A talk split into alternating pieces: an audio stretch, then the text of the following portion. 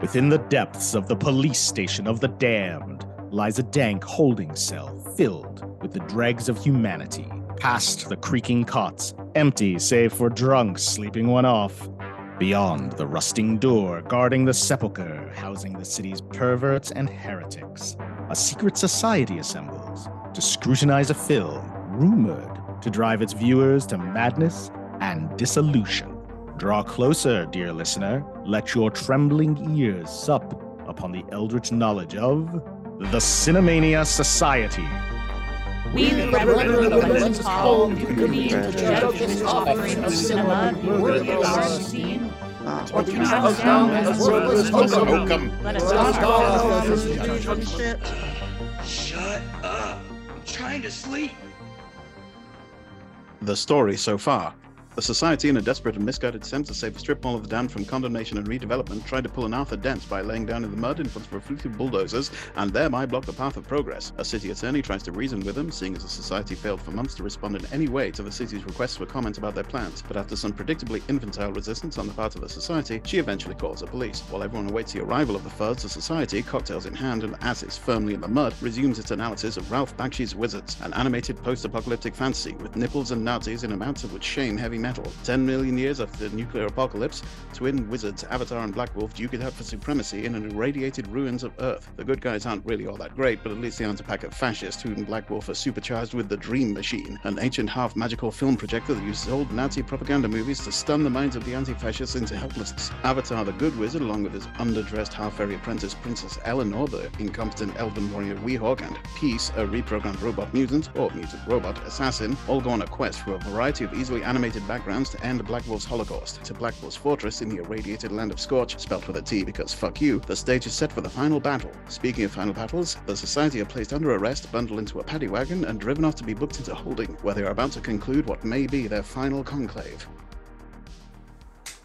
We have a job to do, people. As this conclave's pontifex of presentment, it is my duty to remind everyone we have a job to do. I am aware that while the conditions are less than optimal. Yes, Andre. I gotta pee. Just go. The toilet's right there. But I don't want to do it in front of everyone. Pfft, there's no modesty in jail. Well, actually, this isn't jail. It's just holding. Well, actually, dude, you're sitting on a toilet behind bars. Is that close enough to jail for you? Speaking of modesty, XYZ. What? XYZ, your flies your, down. Your flies down. Oh, excuse me. The cops got a little overzealous while doing the strip search. Good thing I didn't go commando today. wait, wait. Am I the only one who got strip searched? What the hell? Hey, I asked them to do a cavity search, but they turned me down. There's an image. Woof. Ah, uh, somebody get me the mind bleach. I could go for a hit of mind bleach right now. Now there's a surprise. Someone should stage an intervention. Anybody who tries that better pack a lunch. And I really gotta go. Ethan, can you address me by my title? Uh, Inquisitor Ethan, Keeper of the Lenses. Can you please move? As per society bylaws, whomsoever is serving as Pontifex of Presentment requires a throne. This is the closest thing we have in this room. Therefore, I am disinclined to acquiesce to your request. God damn it! Now, shall we resume? Who is narrating part three of Wizards? Andre? I'll do it. I'll take this one. so, we rejoin our party in the encampment of the Army of Good, although to be honest, they just look a little bit raggedy. A few of them have purloined automatic weapons, but most of it is just your standard barbarian types. Imagine an army of old school D&D archetypes all jumbled together and you get the idea. Lots of furry loincloths and horny helmets.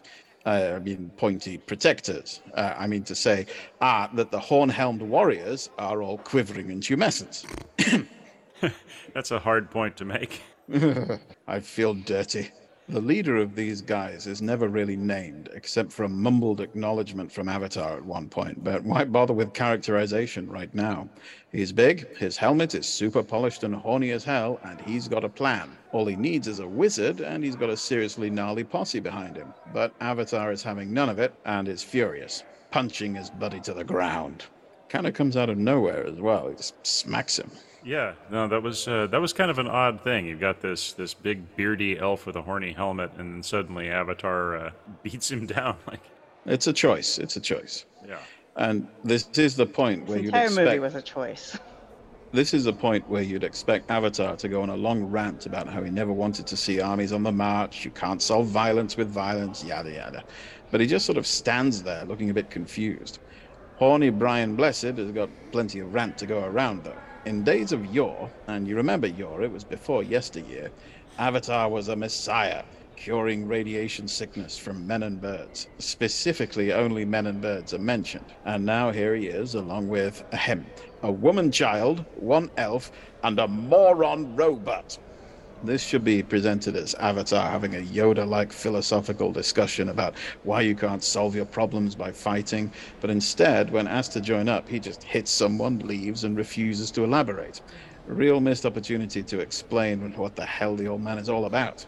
Yeah. Th- this was a real missed opportunity. I mean, you could have had some kind of pontification, you know, about fascism, like like you said. It, it really, they could have made some stuff. Other another side point here too is that he re- specifically refers to Elinore as a woman child, which Yeah. uh, when we were sort of talking about the potential. Uh, I mean, is he sort of talking in elf terms, like how everyone's a child because I'm a thousand years old, or is he just saying, yeah, she's a woman child? We don't know. It's Just the- commenting on how she's simultaneously sexualized and infantilized.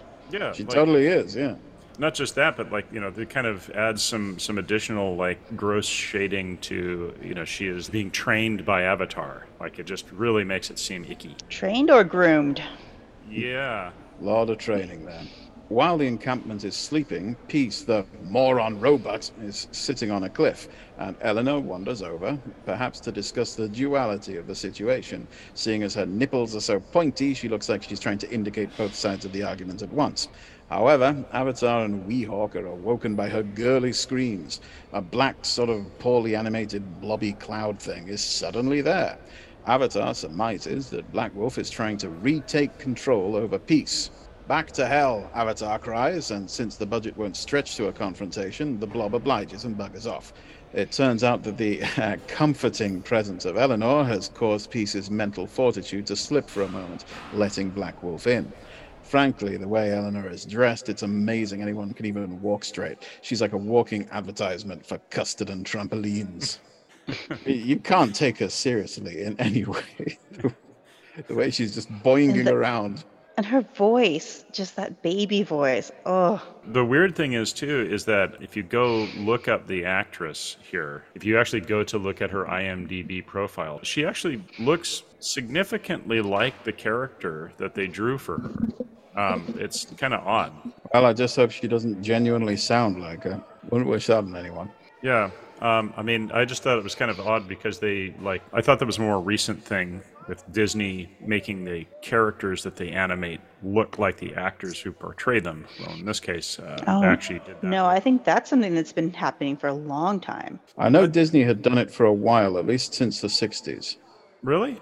Yeah, Yeah. when they were doing Alice in Either they would- they um, they actually looked like they got actors in that they thought would look good and drew off their performances in order Yeah. to create the. Good point. They did rotoscope. That's what they did rotoscoping with. I just thought that. Yeah. Anyway, sorry. Uh, just misperception. It definitely is modern times now. They definitely do do it more, like with motion capture and everything to make the mouths move the same. But they had the idea back before they had the technology.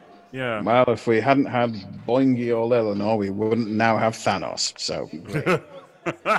Suddenly, there is the sound of shooting from off screen. An actual, no kidding, tank has rolled up to the guys and Peace is fighting it. There shall be no explanation for this, so crave not what ye shall never receive. It's actually a surprisingly well done scene because the tank has been rotoscoped out of some old WW2 footage from the looks of things and conveys suitable menace. Peace leaps atop the twisting turret to totally tender a torrent of torment on the tank top when Elinore, for no reason, steals Weehawk's sword and hurls it, spearing him right through the jumpsuit. Peace deflates as Elinore hops aboard the machine and rolls off into the fog. But why? Yeah, This this does is- come out of nowhere. Yeah. Out of complete nowhere. It's just like, wait, what? Huh? Does she does she straddle the gun turret when she jumps on there? I do. That might have been a bit remember. difficult to animate, but I'm pretty sure there's something like that in there. Seems like of something they would do for her character. Yeah. Scene's running on too long. Throw in a tank.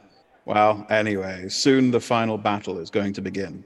Everyone has loaded aboard a fleet of fantastical grimdark ships to head for Black Wolf's place and politely ask him to stop with all the fascism. Avatar is just off in a corner, muttering to himself, and Weehawk believes that Elinore's apparent betrayal has broken the old man's heart. The leader guy insists, in the face of all evidence, that Avatar is just fine and the attack will begin as planned. Which just goes to show why you should never take advice on mental health from a guy with a helmet but no trousers.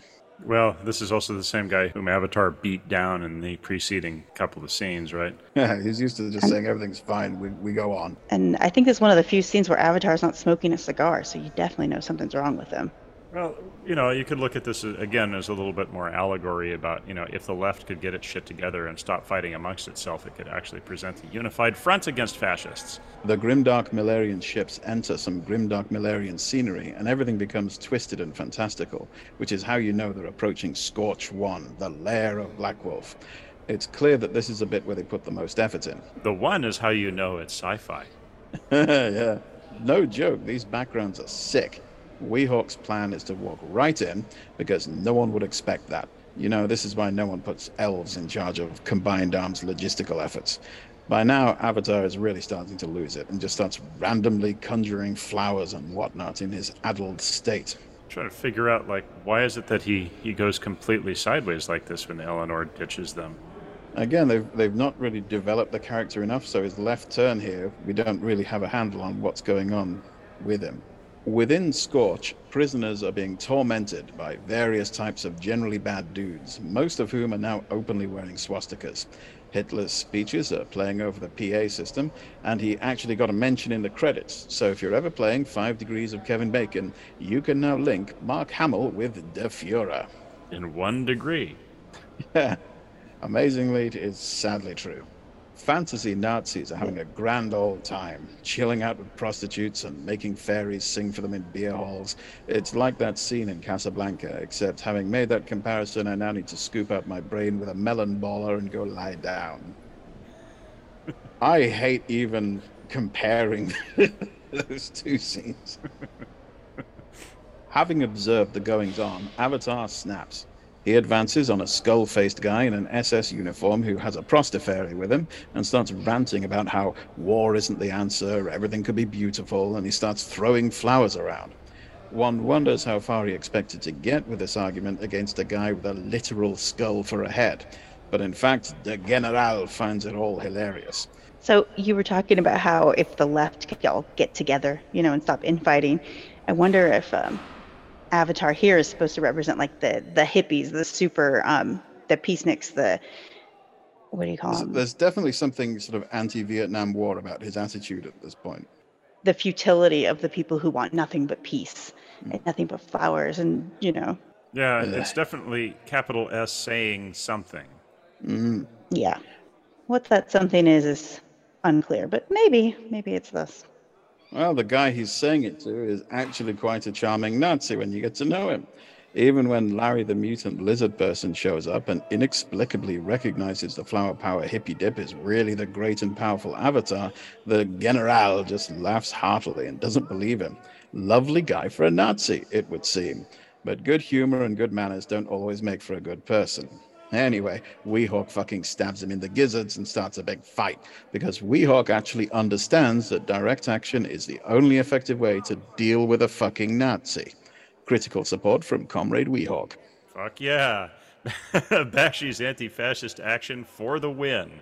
That's one of the clearest statements made in this film, I think. Um, also, side note, if you want to hear more about the history of anti fascist cinema, Margaret Killjoy's podcast, Cool People Who Did Cool Stuff, did a couple of really excellent episodes on anti fascist cinema in the early 20th century. Um, she goes into some detail about badasses like Max Schreck. You guys ever heard of Max Schreck? Oh, yeah, the, the Count. Yeah, yeah. This is the guy who played Count Orlok in the first film adaptation of Dracula. It was actually an unlicensed one. They called it Nosferatu. Max Schreck was an anti fascist street fighter in Weimar, Germany, and, and a bouncer at a queer nightclub in Weimar, Germany, and uh, definitely had no problem throwing hands and punching Nazis. Uh, literal Nazis in this case, punching literal Nazis. Um, also mentions Bela Lugosi, um, who also played Dracula. He's when people think of Dracula, he's who you think of. He's the guy who played Dracula in the first uh, licensed adaptation of Dracula. Um, he fought fascists in Hungary and in the United States, helped found the Screen Actors Guild in the 30s, um, and then was one of the most prominent people in the United States uh, from Hollywood who was demanding that Washington rescue Jews from Nazi persecution, in his case, specifically Hungarian Jews. Um, they also mentioned filmmaker Fritz Lang, who was a committed anti fascist. Um, who took on the subject in his film Metropolis, which you guys might have heard of. Um, it's the first ever film to depict a futuristic urban dystopia um, and inspired basically just about every one of the greatest films of the second half of the 20th century. Um, C3PO was designed after the the robot woman, and uh, so was RoboCop. Yeah, that's right, RoboCop as well. Um, like, there's a number of movies who that were inspired by uh, that were inspired by Metropolis, including Frankenstein, Blade Runner, Star Wars, Dark City, Doctor Strangelove. Like you can just about every other film that followed it in one way or another. If it's a sci-fi film, it owes some of its cinematic genetic legacy to uh, Metropolis. Um, also, uh, Tim Burton fans have probably heard of the film The Cabinet of Dr. Caligari, um, which is usually held up as the example of German expressionist cinema. Um, and there's usually not a whole lot of other discussion about German Expressionism, which was explicitly anti-fascist and heavily tied into with uh, anti-fascist playwright Bertolt Brecht. And the whole movement was a pushback against rising fascist sentiment in Weimar Germany.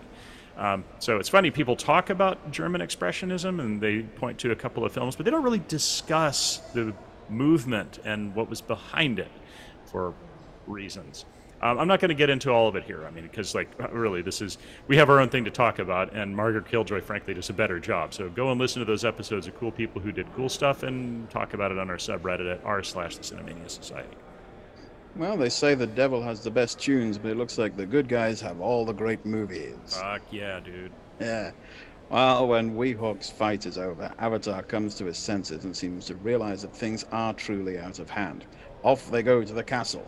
As dawn breaks, the invading good guys march ashore, spears glinting and determination in their eyes. The bad guys wait, machine guns ready, and start having a right good laugh about what a one sided battle this is going to be.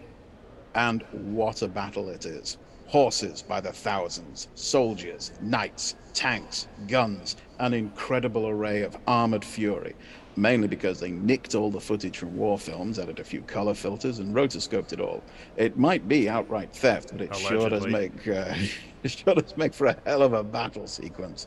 None of it makes much sense, of course, but there's a lot of it. And a lot of it reused from earlier battle scenes, including the Zulus, the Crusader Knights, and oh yeah, yeah. and this is a long battle. Uh, the there's a hell of a lot of it going on. Uh, halfway through it all, the prog rock, funk bass, and wacka wacka guitar starts up, and you can tell that they put a lot of long nights into it. Long cocaine fueled nights with lots of Pink Floyd on the hi fi. Allegedly. Allegedly. Allegedly. Allegedly. Allegedly. The point we're trying to make here is that this is the kind of thing you see when you eat the whole brownie in one go. I believe you brothers can speak to the truth of that now, am I right? Wasn't that a pretty common thing to do back then to reuse animation? Oh, uh, yeah, I mean, just because it was so difficult to animate. I mean, I was watching some old Disney films with my kids the other day, and there's definite scenes that are reused over and over. Yeah, Robin Hood basically reused a, a, ton of Jungle Book. They like they literally took exactly. the cels, recolored them. Yeah, it was a common thing. So you know. And uh, we were watching um, The Sword and the Stone, and there's a clear scene from Bambi. in it. Recycling. yeah, and the scene where the kid falls down the stairs gets used twice. That was necessarily expensive. It. You got to use what you got. Yeah. Yeah, we can't shit too hard on on on uh, Ralph Bakshi for reusing stuff. Um, like uh, it's yeah. the same, same thing. Like you know, Andy and I were doing an animation, and you know, I re- recycled some stuff in it. So you know, it's hard. It's labor intensive. So save uh, labor saving steps are part of the game. Hmm. Well, unfortunately, the battle isn't going particularly well for anyone. It's psychedelic chaos. Watching from the castle, Avatar and Weehawk wonder what to do about it. Black Wolf's girlfriend is here, you remember her? With Babe in arms, and she's generally upset about this too, ranting on about how it's not so cool that everybody's dying. One thing's clear Eva Braun, she ain't. This lady has a conscience. Our heroes discover Elinore just sort of sitting in a corner, and it turns out that the black blobby cloud thing that tried to take peace had got in her head, and it was all mind control from there. So that mystery is all wrapped up nicely. Yeah. It is now time for the final confrontation between Black Wolf and Avatar. The brothers meet in front of a lovingly rendered backdrop of melting cubist nightmare chaos architecture. This is Black damn Wolf- good. This is this is some of Ian Miller's best work, most iconic, um, and and you can see it come back again in Realms of Chaos. Like he he definitely was like, oh, this is cool. Let me draw more like this. So you'll see this in a lot of the work that he did for. Oh yeah, he's going buck wild here. This is great. Yeah. Black Wolf does the whole surrender all is lost. No need to throw your life away. Slash, we're not so different, you and I. Join me and together we can rule. Spiel. In return, Avatar chuckles and replies that Mom taught him a special magic trick for occasions like this. Avatar the Great rolls up his sleeves and pulls out a Luger. He straight up shoots Black Wolf straight through the heart like a stone cold gangster. Hey, it's a kind of magic. so, and here's a quick note for anyone who says, "Hey, he used technology. Avatar just broke his own rules." This is just your reminder that fascists don't play by the rules, especially not the rules they make themselves. But they expect you to play by the rules. Um, so, if you're going to stop someone from doing a fascism, sometimes you got to break the rules. Black Wolf's dying gasp could only have been better if it had been so much tolerant left. Yeah. Another another stab at how pacifism won't work. Well, I can't say- Sadly, uh, for all of its good points, sometimes pacifism isn't enough, no. Yeah, the rules only work if everybody plays by them, and when somebody stops playing by the rules and basically adopts a win at all costs tactic, then you kind of have to use their own tools to fight them. Um, Yeah, when, when one side has got actual skull faces, you're in trouble. Yeah. Are we the baddies?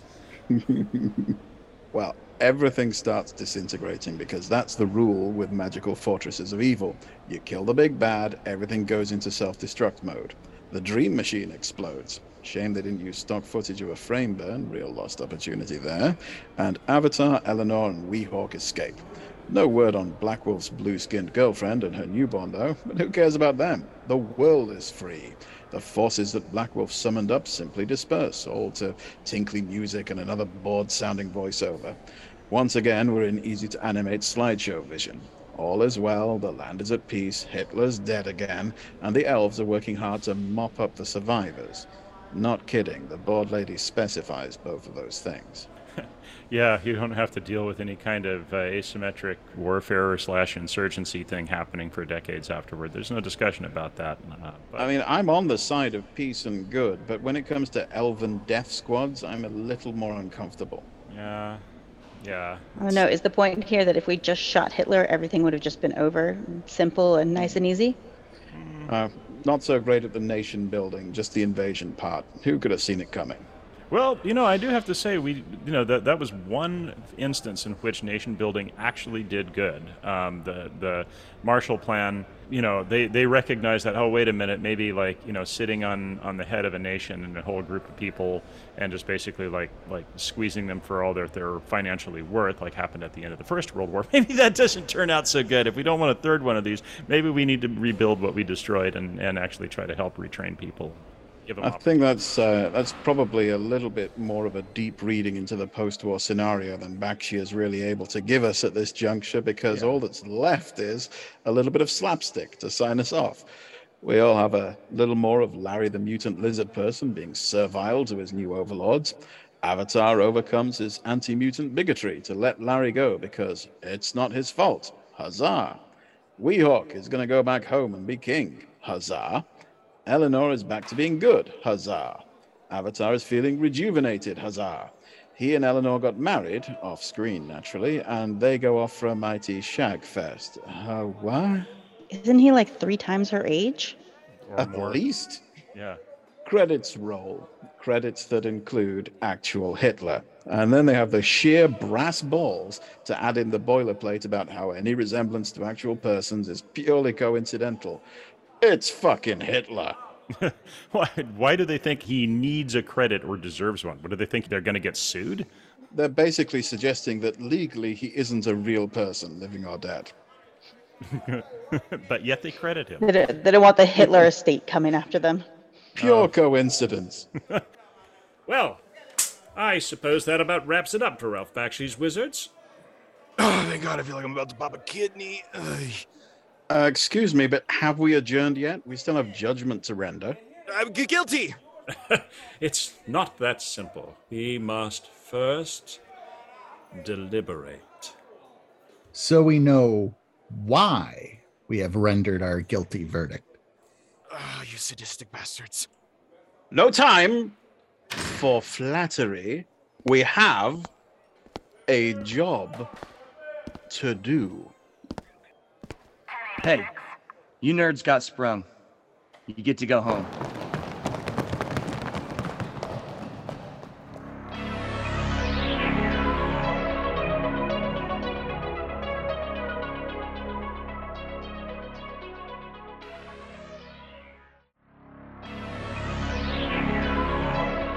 Now, sign and date here.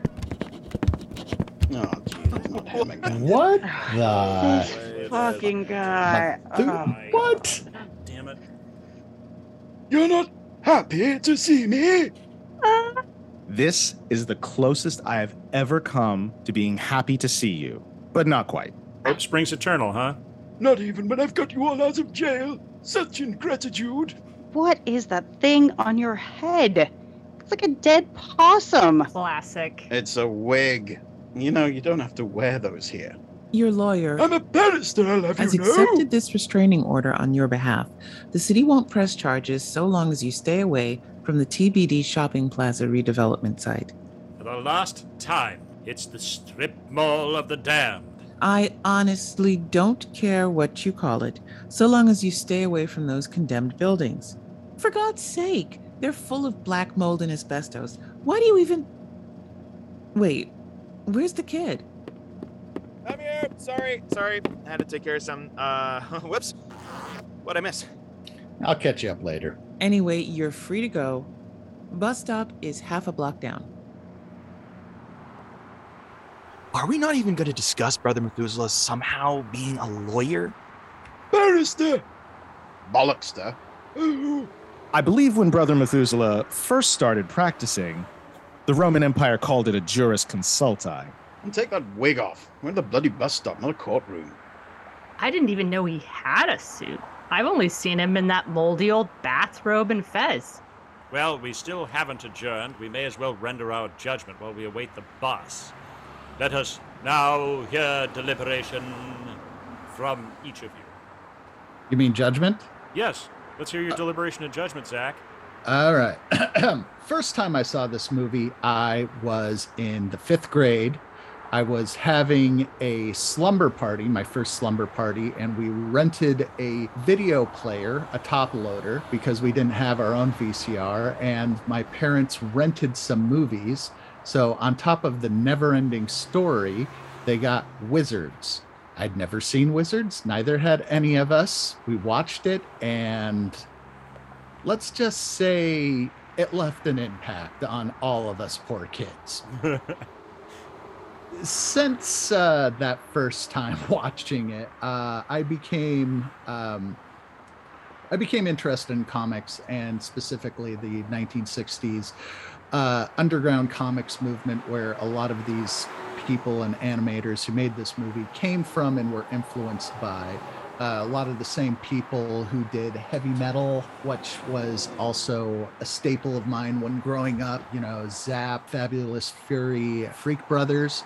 They were all influenced this film, in my opinion, and have their fingerprints all over it. Um, that being said, this movie is a psychedelic trip, and as we've stated before, that there's not so much a storyline as more of a vibe to this film. And one of the things I like about it is it's definitely still got that very strong 1960s down with fascism kind of feel to it with none of this nonsense today where just like well you know the nazis let's hear what they have to say. It's like no nazis are bad guys. You use whatever means necessary. And uh, avatar's little reveal at the end where he like actually pulls out a luger and shoots uh, Black Wolf right in the chest, that is just the icing on the cake for me. It's like, yeah, at some point you might even have to use the uh, machinations of who you're trying to fight to get them. What it costs you in the long run, well, it's uh, difficult to say. But overall,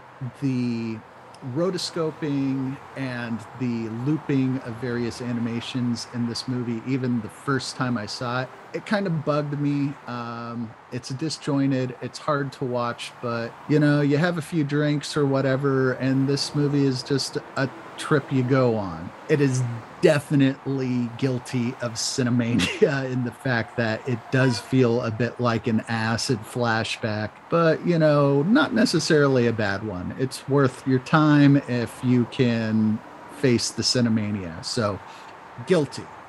All right. Um, Andy, Wow, wow, this film. I really came into this wanting to love this film. I love stories about the distant future. I love prog rock soundtracks. I love crazy psychedelic art. And yet, watching this film, I did feel like it became something of a chore. It kept getting bogged down under the weight of what it was trying to do and failing to do the necessary heavy lifting to actually get it across. Uh, too many times there are moments where you can see that there's a point they're trying to make, but they can't even find the point. They're just groping around helplessly. And I can't help feeling that this is a case of an animator trying to achieve more than they have the resources to really do. So much of it falls flat just because they didn't take the time to re edit and rewrite and maybe spend a little more on animation, or they didn't have the money to do that. But then, having said that, shouldn't a man's reach always exceed his grasp? Shouldn't we always bite off just a little more than we can chew? Shouldn't we always strive for just that little bit more than we can ever hope to achieve? The answer is no. This film is guilty. It's guilty of not being what it could have been.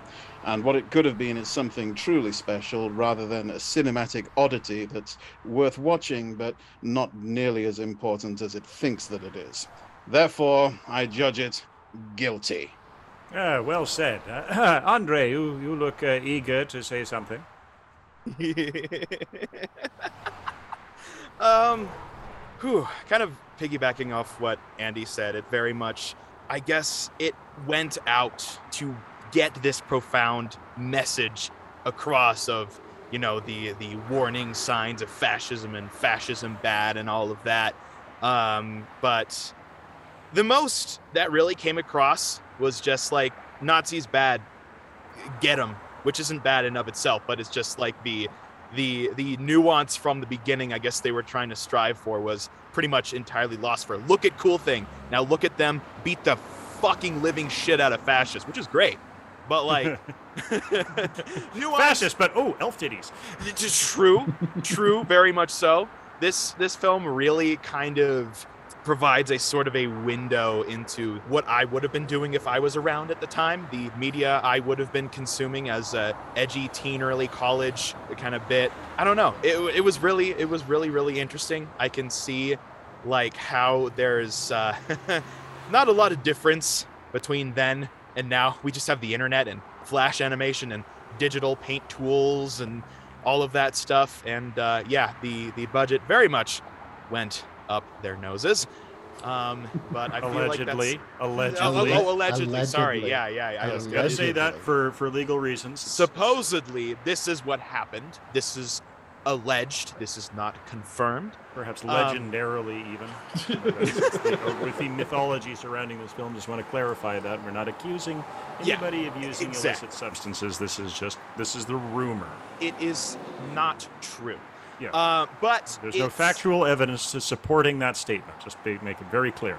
For some reason, I guess I was expecting it to be more pornographic, but it wasn't. It was just consistently throughout this amalgamation of what the beginnings of adult animation now, and uh, they'll, they'll they'll drop a little little fritz of uh, the beginnings of the furry fandom. um, Little fritz of tits for you there. Well, just to um, just to, to kind of throw something out there, because you, um, one of the one of the things you do, if I recall correctly, is you host Dungeons and Dragons sessions Yes. for your fans. Mhm. Um, just to, to give you a little plug there. I think this movie probably had a, given when it came out, probably had a significant effect on Gary Gygax, who is the author of Oh, D&D. definitely, Um, and it- absolutely. one of the D&D uh, spin-off products, Gamma World, probably would not have Oh, existed yeah. without this film. If anybody knows about Gamma World, which means Yep. Fallout would never have existed because Fallout is basically just a clone of TSR's Gamma World, which was D&D set in a far future post-nuclear apocalypse setting. Yep. And Traveler.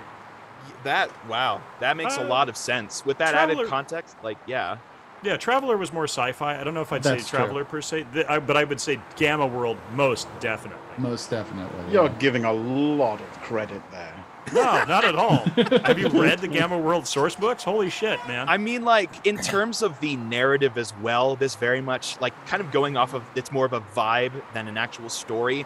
Mm, That's kind of how D and D campaigns tend to go. yes, you can set up a climax and uh, and an inciting incident and blah blah blah, all the standard structures of the the hero's journey. But ultimately, you're getting a bunch of fucking idiots rolling dice in a basement, and you're gonna have all sorts of fucking fun. And I feel like that's also, at least for me, the appeal of it is that vibe, that sort of half improv, half structured. Hey, let's just do some cool shit. Roll some dice to fucking pull a gun out of your shirt that you didn't announce that you had before and plug this guy's ass. Like, I think you just described Critical Role. Not that we're bashing Critical Role at all. We love you, Matt oh, Mercer. just just as a side note, the most valued miniature in the Citadel line, the one that is the most collectible that people pay the most money for, is Wizard with a submachine gun. Nice. Yep. Hell yeah. But yeah, just like the the nonsensicalness and the fact that they reached so hard but instead went like, you know what? Fuck it. This is a vibe. This is just like a an anti-fascist vibe. We just don't really like Nazis and they should get shot. Boom. Got them. Anyway, that's that's what I think this film was saying and that's what I received and thusly it has been deemed guilty. Also, also, also, also, um, who's the younger one? The younger Gygax? I The don't, I don't know. The latest one with the weird company that released that like deliberately racist source book. Fuck those guys. Anyway, carry on. How about you, Auntie Hope? What is your uh, deliberation and judgment about this film? I was extremely confused through this whole movie. I did not understand what was going on, but there was a definite clear vibe of Nazis are bad, fascists are bad. You know, you can tell who's good and who's bad by who has actual forearms and who has bones instead, right? so I'm going to say it's guilty of being very, very unsubtle. It just, it was just so black and white. These guys are bad. These guys are good. There was zero gray in this. So you didn't think that the Uh. underlying themes were really reaching out to you in some way for this one? No. was it when Arthur Dent tried to tell the Vogons what he thought of their poetry? That's how I feel like judging this movie is. You know, this this movie did exist during Douglas Adams' lifetime. Wonder what his feelings would have been on this. All all of these things like Hitchhiker's Guide and Wizards, I mean, this was all part of the same like underground pop culture of the time. Yeah. So It's they, the it- there wa- zeitgeist. yeah, it was a there was a cross pollination, and this is all the stuff that later on gave us Star Wars and stuff. I mean, you look Ah. at Necron ninety nine, you look at Darth Vader. I mean, come on. And you, Professor Andrea, scholar of San Francisco, what is your opinion on this film? Based on the female representation in this film, the creators must have been a bunch of virgins in a basement who watch way too much porn. Where to start? Uh, nipples on animated characters, fairy prostitutes, vagina bombing your enemies, sexual poses. Uh, someone asks you to sit for a while, and instead she sits on top of him in a sexual pose. Uh, not to mention that at the end of the movie, Elinore gets married to her teacher avatar, who's how many thousands of years older than her? With his comment, let's make it. I would have thought that so many thousands of years in the future, we would have gotten past queasy teacher student sexual relationships. It isn't 2022 anymore, after all. That's kind of the thing the the I mean I'm not trying to make light of this, but this is apparently actually a serious problem in academia. I I can't really speak to it, but I, I know more than a few people who are exploited by their advisors. So you know that doesn't mean it make it right, but at the same time, yeah, you'd think that 10 million years in the future that uh, we might have gotten past this, but then again, they did nuke themselves back to the Stone Age. And he does sound like a war detective, so maybe that's where his mindset is. Yeah, it is pretty sweaty. You know, it, it's it's pretty gross. Like like the whole like like their exploitative relationship being a point of humor. Um, I, I your point's well taken. I just have to say, since this is a film that launched a thousand scantily clad elven avatars, I must judge it guilty of cinemania. Uh, yeah, I think so. Well said. Um, said about a bunch of virgins living in a basement watching entirely too much porn. Um, have you have you seen any other Ralph Bakshi movies? I haven't actually. Well, I, well, I did watch The Hobbit, the animated version, when I was very young. I think The Hobbit and The Lord of the Rings were the only ones that weren't uncomfortably sweaty in one way or another. Like, um, definitely Fritz the Cat, definitely um, Heavy Traffic. Uh, it was an urban adult cartoon set, you know, that was made in the early 70s. Definitely Fire and Ice, which, you know, had basically what looked like penthouse models rotoscoped. Um, um, and then you got to remember this is also the same guy who made Cool World, where That's the sexy version of Who Framed Roger Rabbit. Yeah, this it was exactly it. It was the guy watching Who Framed Roger Rabbit and being like, you know what would make this movie better if they actually fucked. yeah, I didn't know that was the same guy. yeah, that's the same guy, Ralph Bakshi. He certainly has a theme to his movies, doesn't he? I, I'm starting to get a sense of it. Yes. And you, Profligator Daniel, what is your take on wizards? So, Pontifex, we have a rather unique case in front of us today, I think, personally. We have something which I have never seen before in all my sojourns. And let me tell you, I have sojourned. This, I think, is a rare, possibly unique example of biquadratic cinemania. Ooh. Yeah, yeah. I'm talking four levels of cinemania. That's like four inceptions. C- Cinemania, it's not squared, it's not cubed, it's to the fourth power. Yes, yes, exactly. Four powers. Not three, sir, three, but four. Allow me to explain. Uh, but I will explain delicately for the ears of our listeners who may not be so protected from these kinds of binomial diversions. We have a film which, at its heart, is thematically a warning against cinemania. It is a screed against the dangers of cinemania that could come from exploring too deeply into technology. And how does it demonstrate this in the plot? But you see a device designed to cause cinemania used against the elves, driving them insane. Furthermore, how does it do this? But it projects films from the Nazi era, which themselves are sources of cinemania. Lastly, this film is, of course, a source of cinemania. So that is not one, not two, not three, but four layers of cinemania. Ah, ah, ah, ah. Sorry. So, I, I mean, I, I don't think we can do anything but judge it as as guilty. Uh, I don't know if we can actually add to the charges and, and judge it guilty times four. Um, is that a thing we can do?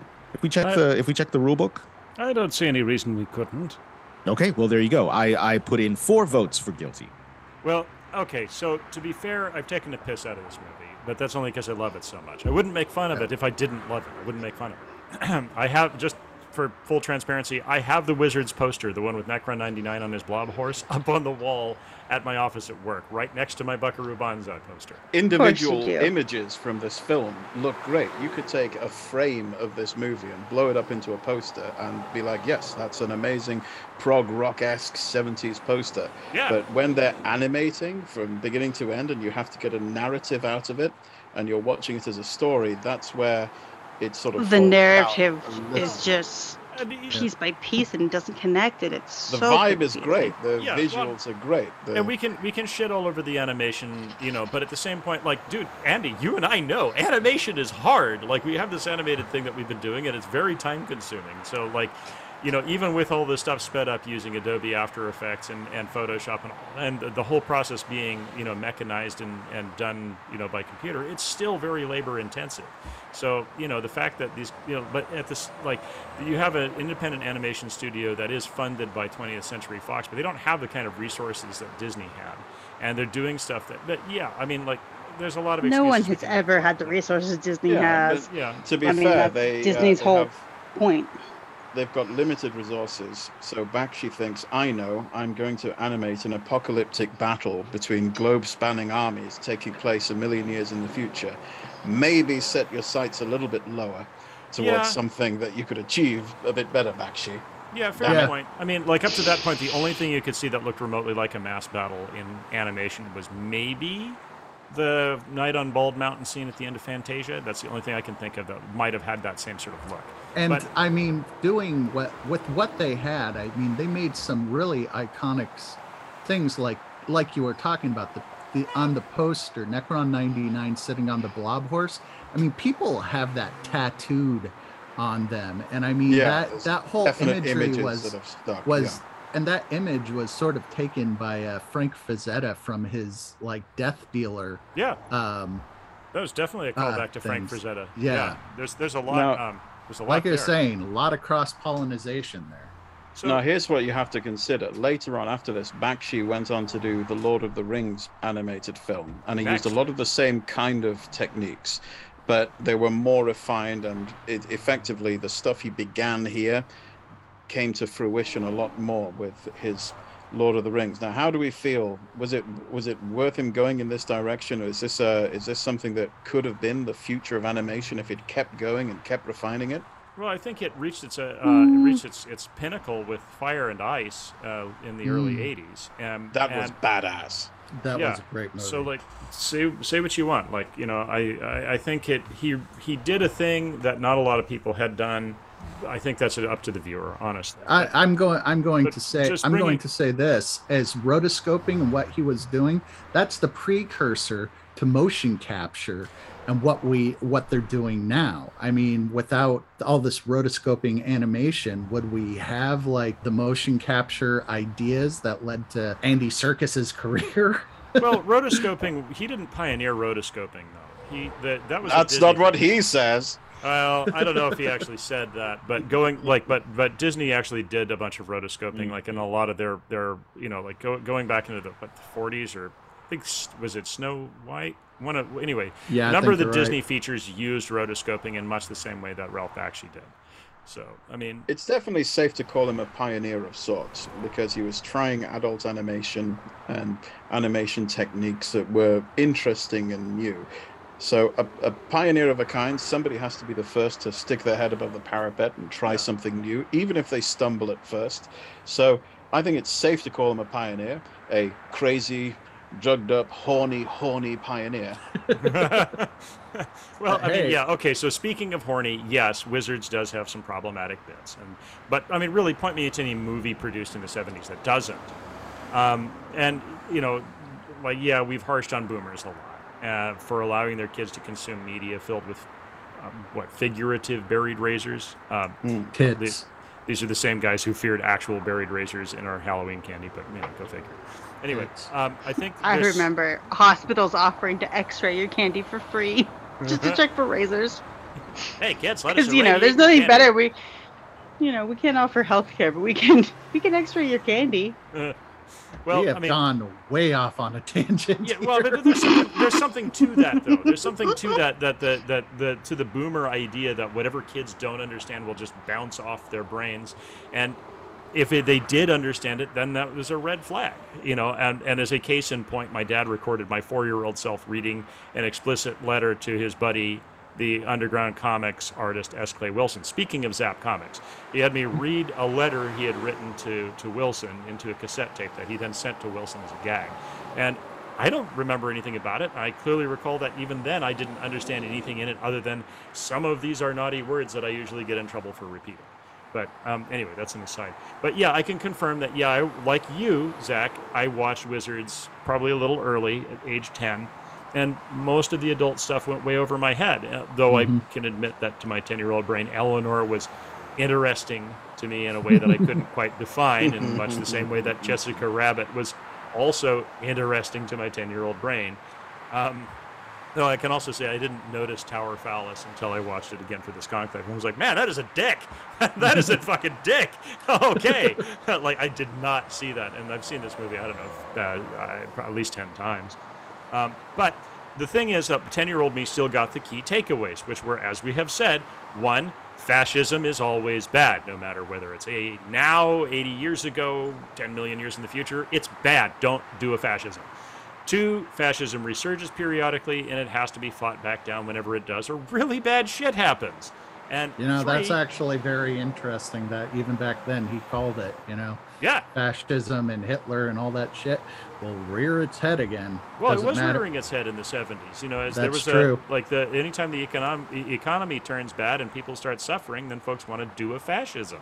It's you know, fascism cannot exist without a certain level of background suffering. And then Th- uh, This uh, this would have been around the age of Watergate, wouldn't it? When Yeah, this was the uh, when f- so filmmakers have learned do not trust the government. It turns out they're Yeah. actually bad guys sometimes. yeah, so 19 massive- I think the worst thing that came out of Watergate was calling every scandal something gate. That's the worst thing. I Uh-huh. That's fucking the hate thing it. that's worse. Okay, maybe the most pervasive. Well, the, Maybe the not thing- the worst, the most pervasive. But yeah, this this they started production on this film in 1975. The Vietnam War had ended in a defeat for the United States because we never should have been there in the first fucking place. But oh well.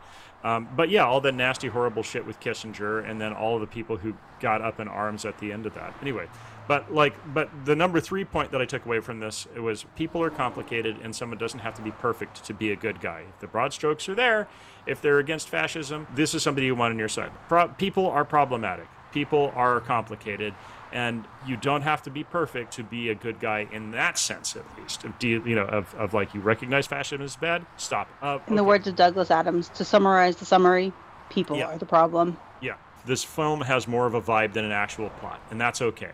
Not every piece of visual art is done in photorealistic detail either. Like cubism, you get the essence of a subject. Look at Marcel Duchamp's Nude Descending a Staircase. Bakshi, yeah, you know, we've given him a lot of criticism. He's taken a lot of criticism over the years for this film being, you know, a copy of underground comics and heavy metal and being derivative, but fucking find me a piece of art that isn't. like, these days we get excited about references to our favorite pieces of media built into other media. You drop a Blues Brothers reference or a Star Wars reference into some completely unrelated TV series or movie, and the audience shits its collective pants with joy. Yeah, like- it's not like we do any of that on this podcast, though. Never, We're above no. that. No, It's like it's nachos. It's food you eat with other food. Kevin Smith and Quentin Tarantino both built careers on cinematic nachos. There's an artsy term for it: postmodern pastiche. Uh, say what you like about this film. Once you've seen it, you're not gonna forget about it. No, that's no, true. no, it sticks in and your that, head. That's why it stays in the zeitgeist. Yes. So, uh, actually, as a side note, when you mentioned about uh, uh, 20th Century Fox, uh, Star Wars and Wizards are kind of like the brothers in this, right? Star Wars is Wizards is like the Black Wolf to Star Wars is Avatar. They were both in production at 20th Century Fox at the same time. Both came out the same summer. And George Lucas hasn't taken anything like the kind of flack that Bakshi has taken over the years, despite Star Wars itself being a pastiche of Flash Gordon, Dune, and the Seven Samurai. And you know, yes, he's taking Yeah, some but to- criticism, but Bakshi gets shit on, and Lucas doesn't. And Oh, and, Lucas Oh, gets Lucas shit gets on. shit on he gets shit on. But what I mean is that, like, like to the to, But Lucas actually made somewhat of a narrative that made some small bit of sense. Are you kidding me? Watch the first Star Wars. It's an absolute hash. I mean, we all love it, but the point, my, my point is that yes, he's taken shit, but Bakshi has taken a whole lot more shit. And and as also Wizards was never supposed to was supposed to have been called War Wizards until Uncle George politely asked Ralph to alter the title so it wouldn't compete with Star Wars. And much like Star Wars, Wizards also had a major influence on media franchises that followed, The you know, maybe not quite as monolithically as Star Wars had. Heavy Metal as a movie probably wouldn't have existed if it hadn't been for Wizards. Um, we mentioned that both the fantasy and sci fi sides of Warhammer prob- uh, probably wouldn't exist without Wizards. Gamma World, Fallout, all of that And it, all of that draws heavily on Wizards as sort of the source material. And as we also mentioned, Ian Miller produced art for both Wizards and Warhammer. So, anyway, as this film has contributed to Cinemania and the general media landscape, as well as on all the charges listed previously, I find this film guilty. And kids, if you're thinking of shitting on this film, maybe take it back, she. Ah, I see what you did there. I still don't get it. Look, it's a simple story. Boy meets girl meets world. World explodes. Mutants rule the irradiated wasteland of what remains from the before times. Insane rules of quasi monarchical succession process make girl hereditary she president, queen of the Radwace. Robot shoots blob horse. Elf stabs robot. Girl complains. Boy rebuilds robot with lobotomy, and everyone sets off to inevitable confrontation over the future of what the world once was. Elves attack everyone. Girl uses crotch lasers to attack elves. Boy does nothing about it, while other boy uses magical Hitler YouTube to radicalize morons. Everyone gets lost in the snow when tanks appear, and important plot events are referenced but never seen. Boy loses his mind, girl loses her mind, robot has no mind, and elf is an idiot. Everyone meets up in rotoscope warzone hell. Armored knights attack, machine guns, inevitable long-winded battle scene. Boy meets boy, and after a violent gun battle, declares that pacifism is great and everything will be fine now. Retires to shag girl. Hitler is dead again. Everyone had a lovely day. It's all the same thing we've heard a million times before. If there aren't any further judgments to render, I declare this conclave adjourned. Where's my gavel? You uh, left it back in the restricted room. God damn it. Fine. Conclave adjourned. Now that we're adjourned, I'm afraid I have more bad news. Yeah, that's a thing Of course, of course you do. I, I have this telegram, you see. How do you even have a smartphone, let alone a Telegram account? Smart phone. What confounded newfanglery are you talking about? Never mind. Give it here. Christ, who even uses telegrams anymore? Oh. Oh, that's who. Dear God. Give it here. Notice from the Central Committee, Geneva. Stop. Chapter Charter revoked. Stop. Disband immediately or face consequences. Stop. Message ends. Stop. Consequences? What consequences could a bunch of movie nerds in Switzerland possibly inflict? The dreaded Cinemania kill team. You mean the dreaded Cinema Assassins? Ethan, you never told me about the kill team when you invited me to join. Well, yeah. Eh, Look, it's not that big a deal. We're just talking about a cadre of steely eyed assassins conditioned by watching nothing but John Wick movies on constant repeat. I'm an academic. I'm only trained to defend my dissertations. Here, you can have my fez back. Sorry, we glued it to your head. Kill team? Seriously?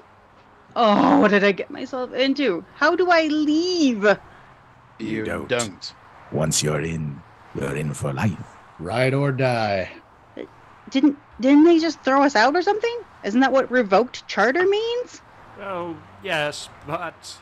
Then then how can we be in for life if we just got thrown out? We just can't watch movies or hold meetings or judge anything. Can't hold meetings about movies or does teaching classes count? They were surprisingly unclear on that point. How will I make a living? Ugh, way to screw up my life forever. What? No. Fuck them. They don't get to tell me I can't watch movies with my friends. Yeah, you tell Yeah. them. Oh, that's right. No big, yeah.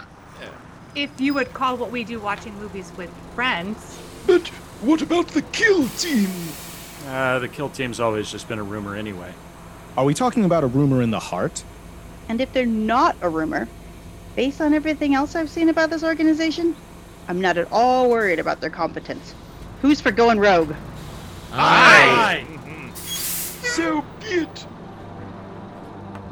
The season one finale of the Cinemania Society was written, produced, and performed by Andrea Palladino, Andre Luc Martinez, Andy Slack, Zacharia Berks, Hope Bravo, Daniel Scribner, and Ethan Ireland. Featuring the voice talents of Georgia McKenzie and Chris Laird. Produced, mixed, and mastered by Ethan Ireland and Andy Slack. Graphic design by Andy Slack. Music by Karl Casey at White Bat Audio. Visit our website at thecinemaniasociety.podbean.com. We'd like to hear what our listeners think. So if you have feedback about our show, suggestions for movies you'd like us to review in season two, just want to say hi, or leave snarky comments, you can check out our social media feeds. We have a Facebook group. We're on Twitter at TCS underscore Cinemania. And you can join our subreddit at r slash the Cinemania Society. If you really liked what you heard, you can visit us on Ko-Fi to throw us a few bones. We love to make fun stuff for folks, but maintaining a podcast sure isn't free. Anything and everything helps. Also, for our long term listeners, we're sorry to have disappointed those who are holding out all year for some video content from us. We're getting there. Sooner or later, we'll get something visual out for you. We've put out a show for you every week for the past year, and now we're going to take a well earned break. We have a live show coming up, and then the Society will return for season two sometime in 2023. The Cinemania Society is a production of the Cinemania Society, LLC.